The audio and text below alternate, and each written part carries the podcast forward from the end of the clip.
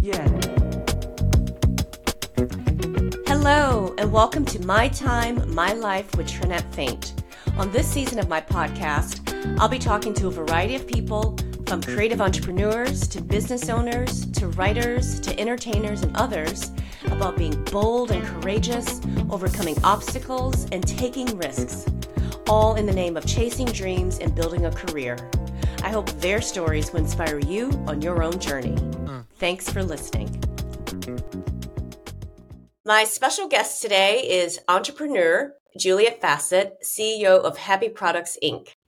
Originally from upstate New York, Juliet has spent many years living outside of the United States.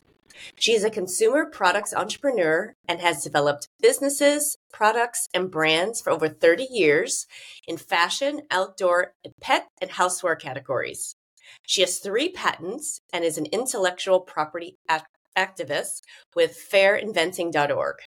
Juliet lives in Portland, Oregon with her optical scientist husband, rescued street dog Jojo, and rescued senior cat Will Ferrell. She also has an off track American thoroughbred named Granite. I think I got that all right. Hi, Juliet. Hi, Trinette. How are you today? I am fine. How are you? Good. Thank you for joining and for joining my podcast. I'm looking forward to to talking to you and uh, excited for this conversation. Me too. Thank you. Awesome. So before we dive into it, I'd love to know about like some of the places you lived outside of the U.S. and what was the most special place for you.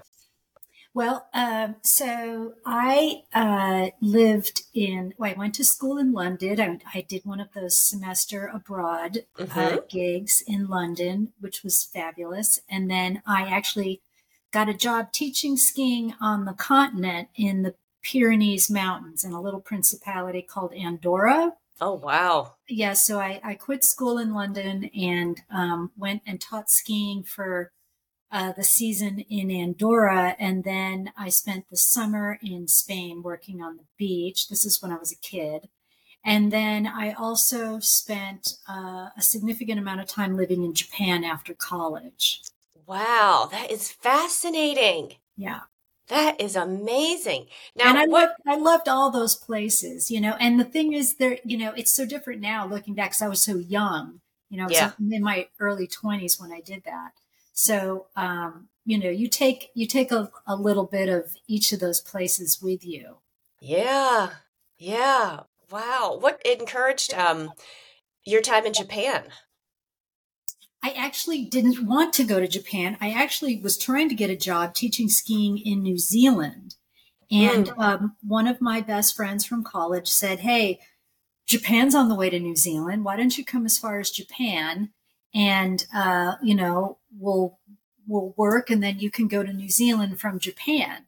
And so I got to Japan and we were teaching English. Um, and then I got a job teaching skiing in Japan. So I taught skiing in Japan. And I never Wow. moved to New Zealand. That's incredible. yeah. Wow. I am so fascinated by that. All right, let's talk about some of your um your creative endeavors here. Tell me about some of the products you've created and what was your first one? Uh, so the first product that I won't say, I can't say I created it because I didn't, but the first Okay. product that really got um, my second business going Mhm. was a cell phone accessory. Remember when cell phones came out and they were those little flip phones? People Yep. actually now are going back to little flip phones, but um, those little flip phones, and then there were all these little cases because nobody had pockets for their phones in their in their purses. So uh, we, uh, I went to Japan. I was I'd been doing business in Japan on and off since I lived there, Mhm. and uh, I went there looking for products to import and distribute or Mhm. collaborate with Japanese companies on. And uh, I found a cell phone case that I thought had a particularly cute design. And so I brought that case into the US, and uh, that was the start of what became my handbag and fashion accessories business mix. Ah. So that's how that business got started. And I um, created that business together with my friend Cara, who is a designer. Mm-hmm. And she has gone on to become a very uh, well known and well established designer in the fashion accessories bu- business. Wow. So, had you always wanted to be an entrepreneur? And if so, like, how did you go about? Well, I guess how did you manifest it, and uh, where did you find like the confidence and the courage to to take that path? So I actually didn't want to be an entrepreneur. I wanted to be a good girl and get a job and uh, have some benefits and have a career. Yeah. And what happened was, uh, I just discovered over time that I'm not a good fit for uh, large organizations. mm-hmm. Um, I think of myself as a really nice, kind person, but apparently uh, the disdain still shows on my face. you don't have a poker face I in the office. hide it when I think people are stupid. They can read that. So, um, so I just, you know, for what, what, for, you know, lack of the right sort of temperament for working in larger organizations, um, it just was something that it, I, I had to cut my own way. Yeah. And so it was more like, um, my inability to uh, find gainful employment and Mhm. um, people to work with Mm, that I felt were um, worthy of my time. I guess is what I'd Right. say, right. Right. and that's and that's not to say that I did I did spend a little bit of time in the corporate world, and I a lot of it I really enjoyed. Hmm. I re- I really enjoyed and I learned a lot, but you know, you just get one psychotic boss who who threatens you to the point where the hair stands up on the back of your neck and you're like, okay, this is not for me, Yeah. you know. Yeah. So, um it was more out of a necessity. And that was a, a huge sign, and you acted on it. So great. Yeah, I mean, what are Yeah. you going to do? I mean, you, uh, pe- people put up with it, you know. So Mhm. that's what I, I really wanted to have a, a corporate career. I wanted to be a a good team member, but um, I just could not. I can't stand bullies, and I won't Yeah. put up with them. Mhm. And uh, you know, when your fight or flight kicks in, I decided to fly. So Yep. um, that was that happened when I was I, I had already had one of my own businesses through most of my 20s Mhm. and then I went into the corporate world a little bit in my early 30s and then that was the end of it. And so I've Mm. only worked for myself since then. Well, good for you. Very proud of you. Thank you. um, one of your signature products, the Flippy, has been famously copied without your permission. Can you tell us a bit about what the Flippy is and how did you discover this and how are you fighting this? Okay, so um, Flippy is a tablet stand Mhm. and it's uh, kind of a, an ingenious uh, design. And I came up with the concept for it and worked together with my optical design husband to figure out exactly what it should look like and how it should function. Mhm. And we got, uh, we applied for our first patent in uh, 2011. Mhm. And um, it took six more years for it to really get to market. And Mhm. uh, it exploded on QVC. And pretty much right after we got all our momentum, that's when I discovered it had been ripped off by um, Ontel Products Company uh, out of New Jersey. Oh, wow. Wow, that must have been gut wrenching and enraging at the same time. Yeah, I mean, there's there's more there's there's more than I can possibly say about that story in the amount of time that we have together. Yeah. But if I could uh, make a synopsis of it, it would be that um, the worst thing that can happen to an inventor at this point in history is that you create something of extreme value mm-hmm. because it doesn't matter if you have patents. It doesn't matter if you have copyrights. It doesn't matter if you have trademarks. The larger companies now don't care. They have the ability to steal your intellectual property without any pushback. There's no way to stop them uh, unless you have all the money in the world and are willing mm. to spend all the money in the world on litigation.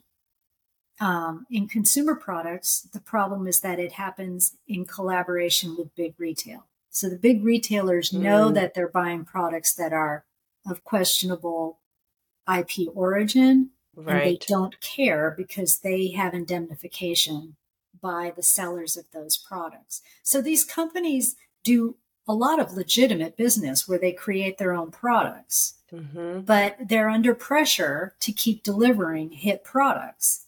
And nobody can keep delivering hit products. I mean, it yeah. just doesn't, it's not a straight line and it doesn't always keep going up and to the right. So what they do is they steal products from other people. And this has been going on for decades and decades. I know a woman who got ripped off by the same Khubani family in 1989. Wow. Yeah.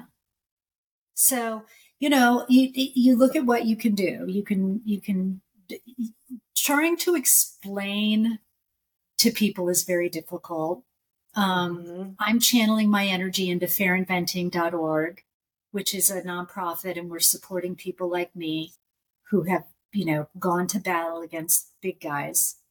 But um, right now, the system for intellectual property is so broken in this country that uh, it is virtually impossible if you create something of value to keep it from getting stolen. you have to wonder uh, these companies, whoever that person is that is deciding to actually steal somebody else's property, like how are they looking at themselves at night? Like what what is it that these they they don't have any they don't have any um, soul. yeah, they're like. I mean, I lacking a moral to, to me. Direction. They are they are absolute cartoon characters, right? Yeah. They are like the the Snidely Whiplash, right? Yeah. They're they're like, are you kidding me? I mean, this this these people. Um, the wife of the guy who uh, is the president of the company um, post pictures of their labradoodle on, you know, sitting on their private jet, you know, when they're flying to San mm. Francisco or Aspen or whatever for the weekend. I mean, they, the amount of money that they stole from me is so staggering. I mean, I can't even, I don't even, I don't even know how to count those zeros. I mean, they, they came in they absolutely infringed on my patent. They copied my product.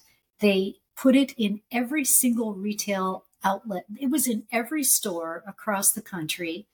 Uh, they destroyed the market, and uh, there is no way for me to get after them. Then they post pictures of their weekend trips in Aspen, staying at the Little Nell, which is, you know, like $1,800 a night hotel. I mean, they did this on my back. Wow. So uh, these are people that they have no um, I don't know. It, they just they just don't. It's mind boggling. Yeah, I, I, I don't know what I maybe it was poor parenting. I don't know. I I I, I really I I I don't know. I don't just understand. complete greed and laziness too. Just uh, it is well. I think it's a level of greed that is something that you and I just don't understand. Right. People that are willing to destroy other people for money and steal from small independent inventors. I mean, my company is a, you know, it's a certified woman owned business. Mm-hmm. And, you know, and Trinette, the other thing is that, you know, the retailers know. I reached out to the retailers and told them they don't and- care. There's no, there's no respect for intellectual property. So tell us where people should be buying your products well, from? the product is called Flippy. Mm-hmm. It is available at getflippy.com and it is mm-hmm. also available on Amazon. Okay. And that's that's where and I'm I'm getting an Etsy shop open as we speak and I'm I have high hopes that Etsy is going to be a little bit of a refuge. Yeah. And I may I may put it on walmart.com. I'm looking at Walmart as a platform, mm-hmm. but Walmart is also still selling the ripoff. Yeah. Despite cease and desist. Wow. It's a whole it's a whole I mean it's a whole other show, right? The the whole complicated situation around intellectual property, small businesses, creativity, innovation, what it does for the economy, how it affects women, people of color, veterans, any minorities. Like it's a it's a whole huge conversation and it's all under the banner of what is called access to justice. Mm. And what access just to justice boils down to is people with money can enforce their rights. People without money cannot enforce their rights. And that is not what this country is supposed to be about. Right. But that's what it is. I'm very. I know. I know. Excuse Shall me. we? Do you want me to open up a bottle? Maybe two. right. I mean, it's only ten thirty, but what the hell? I'm sorry that you're going through this. Thank you, you know, and, it's, and it's, thank you for for the work well, that you're doing on behalf of other people like you. What, what are you going to do? You know, the first thing that happens to you when you get ripped off by the Kubani family is you go online and you meet all the other people that have been ripped off by the Kubani family. Yeah. I mean, it just is. It is a staggering amount of destruction that this family has done, and they do it in collaborate. They have attorneys that help them do it. I mean, it just goes on and on. It's just not, you, you, you think that there is, people watch Shark Tank and they think, wow, you know, I have a great idea. I'm going to come up with a product. I'm going to make a thing. Mm-hmm. And, uh, you know, it's, there's just no reason to do that anymore. Right. It's very sad and it's very demoralizing. And um, I would be lying if I didn't tell you. I I literally thought this was going to kill me. Like I wasn't sure. I, I actually am still kind of surprised. A, I'm still surprised. I'm surprised that I'm still in business, mm-hmm. but B, mm-hmm. I'm surprised that I haven't actually had a full breakdown because of the stress. It's just awful. It completely what should have been a really fantastic thing for me. I mean, mm-hmm. I was completely ready to capitalize mm-hmm. uh, on my invention. I have been working for 30 years learning how to build businesses, create products, get things to market, work supply chain, do finance, deal with vendor compliance. I mean, you know, all of these really complicated, complex little systems that you have to know a little bit about all of these things yeah. to be able to be successful. And I was absolutely 100% prepared for success. And they just took it. Jesus.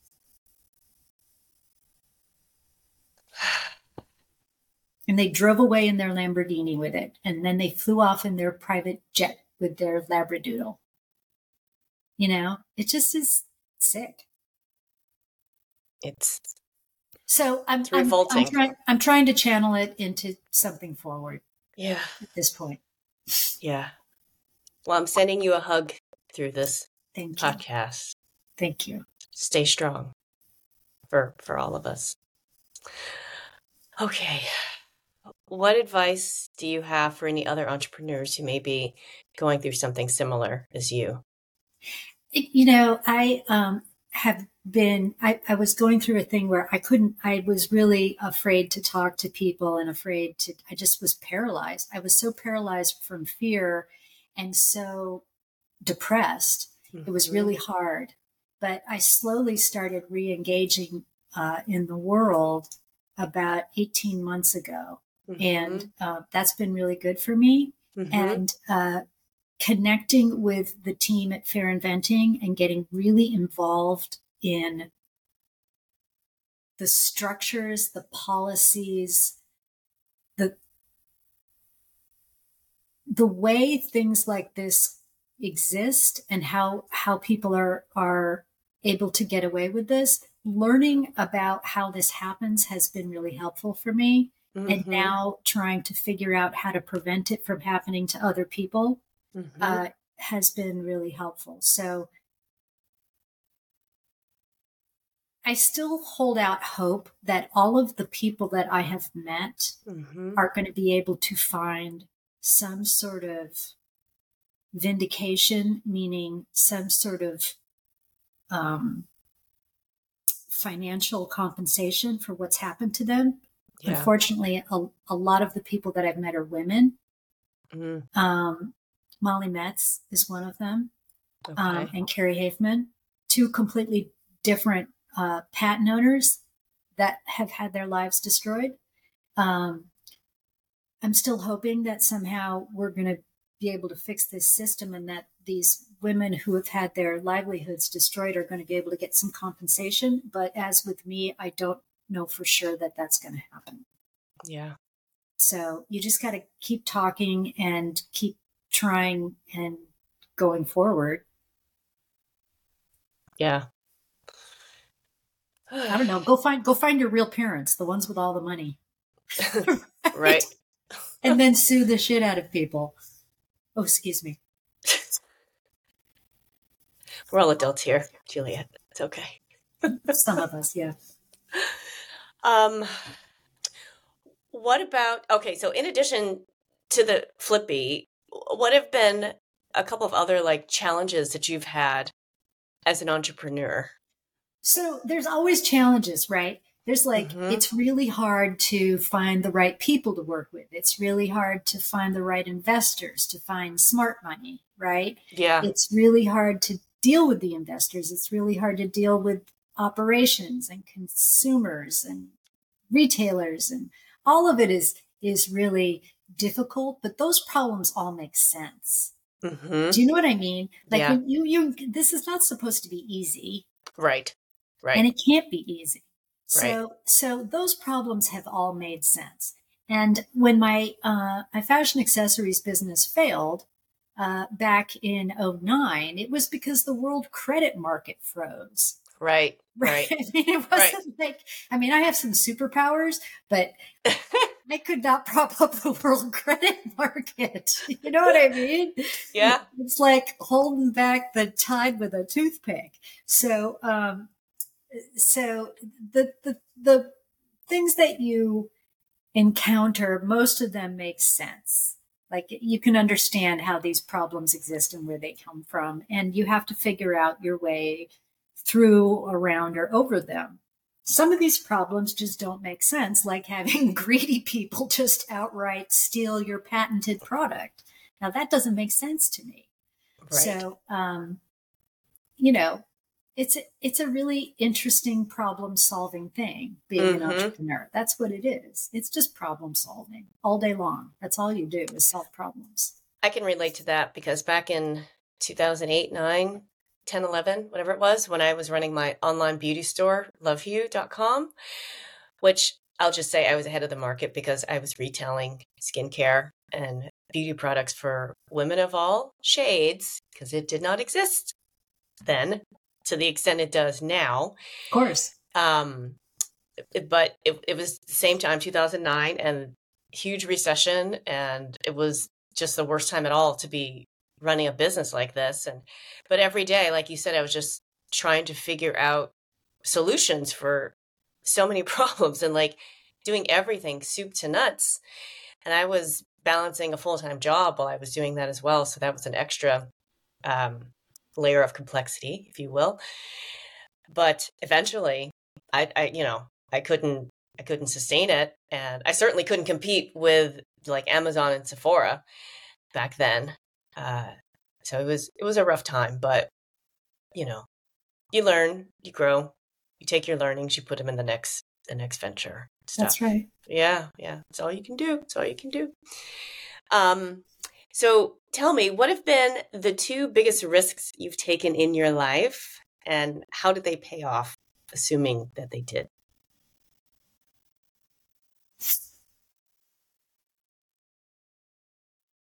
I don't know. There's, I mean, it's, you know, I feel like I'm taking a risk just getting out of bed in the morning these days. But, mm. um, you know, um, I guess that the first time that I really kind of jumped was probably when I got that job when I was in school in London. Mm-hmm. I went to Earl's Court for the London Ski Show. This is like back in the dark ages. and I met this guy named John Pickett who ran a British ski school in Andorra in the Pyrenees. Mm-hmm. And I said, Oh, you know, oh, it's so cool. You run a ski school in the Pyrenees. You know, how's the skiing there? I wasn't really familiar with the Pyrenees. And he was like, Well, we have fantastic skiing and we have a great ski school. And I explained that I had been teaching skiing in upstate New York. And he said, Well, you should come work for me.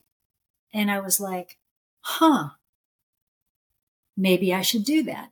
And so we kind of kept in touch. And, you know, everybody, all my friends at school were like, You're never going to finish school. You're never going to go back. That is crazy. You don't even know these people, blah, you know, like all this crazy right. stuff. And when I called my parents and said, Hey, I got a job offer and I'm thinking about taking uh, the next, the last second half of the year off and teaching skiing in the Pyrenees, my dad said, Do it now while you're young and good looking, kid. so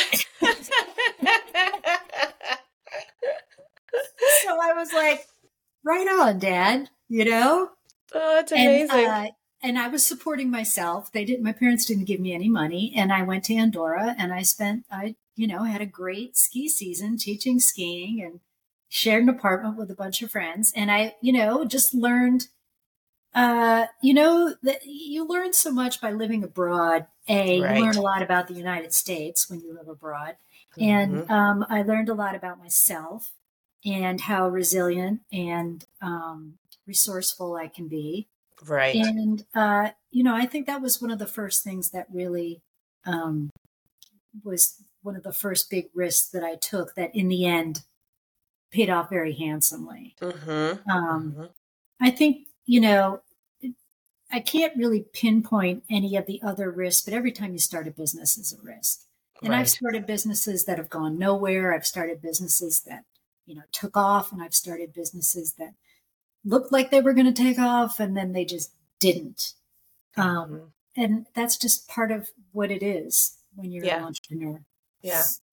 Well, I've always admired your tenacity and resilience and your your energy and just keeping going and and being your own person like just well it goes both ways dear. We have the mutual admiration society going we, on. we do. We do. Uh, my last couple questions for you. Tell me tell us uh, what are you reading right now? Uh, you know what? And what's what's the next question? What piece of music inspires you? Okay. So i am going to answer both of those questions okay with one answer. Oh, this so, good. You know, I am one of those freaky people that loves Steely Dan. I don't I know. I do too. I know you do. I don't know why, but since I was a kid, it's good stuff. their music has spoken to me. Mm-hmm. Always. Since I was a kid. I remember play, my, my parents were like, what you know i wanted pre- i was like 12 years old and i was listening to pretzel logic in my bedroom you know ah. like I, I, what is that? Who knows right? Ricky, so don't lose I, that number. I i am reading this book called quantum criminals ramblers wild gamblers and other soul survivors from the songs of steely dan. I need this to have that. is such a fun book and the information that's in here about the songs and where the, like, where, what the references are, it just blows your mind. What does it say about Black Cow? You know, they're uh, like, take your Black Cow and get out of here. Is that a drink? Yeah. So I haven't got Black Cow is further down than what I've already gotten into. Mm-hmm. Um, but the one that really blew my mind mm-hmm. was about the, the connection to, okay, Chino and Daddy G from my old school. Okay. Um, this is so crazy. So I'm gonna I'm gonna read you a little bit of this. I'm gonna have to go listen to Steely Dan after this now. Absolutely. So Okay. you know, Donald Fagen and Walter Becker were at Bard together, right? And um, let me just read this to you. So it was Donald's then girlfriend Dorothy White who'd been visiting Donald on campus that weekend. Bard's administration posted bail for all Bard students and former students taken into custody that night. This included Walter. There was a raid Mhm. for a variety of controlled substances. Okay. Okay. And um, this included Walter, who was still hanging around campus despite having dropped out. It did not include Dorothy White because she'd never been enrolled at Bard. A few weeks later at graduation, Donald protested this injustice by refusing, not for the last time, to take the stage. Donald and Walter have never confirmed that the mild School line tried to warn you about Chino and Daddy G refers to G. Gordon Liddy of Watergate infamy, nor have they identified Chino, but they have acknowledged what is historically true. Before Liddy found his way into history by way of the committee to reelect the president, he'd been a crusading district attorney determined to get the good people of Dutchess County to protect the good people of Dutchess County from the scourge of illegal drugs. So G. Gordon Liddy was behind the raid, the like the weed raid on the Bard campus, which probably is the the daddy G in the, in the line from my old school. I mean, what are you kidding me? It's just hilarious.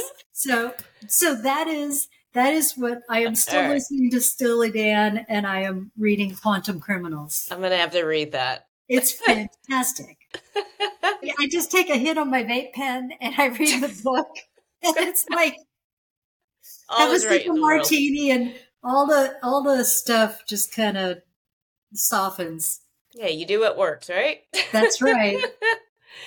but Juliet, thank you so much for taking time out of your day to come onto my podcast. I really appreciate it. This is a great conversation. I love you, honey. Love you too. All right, everyone. Till next time, take care. Bye. My Time, My Life with Trinette Faint is a Floor 51 production.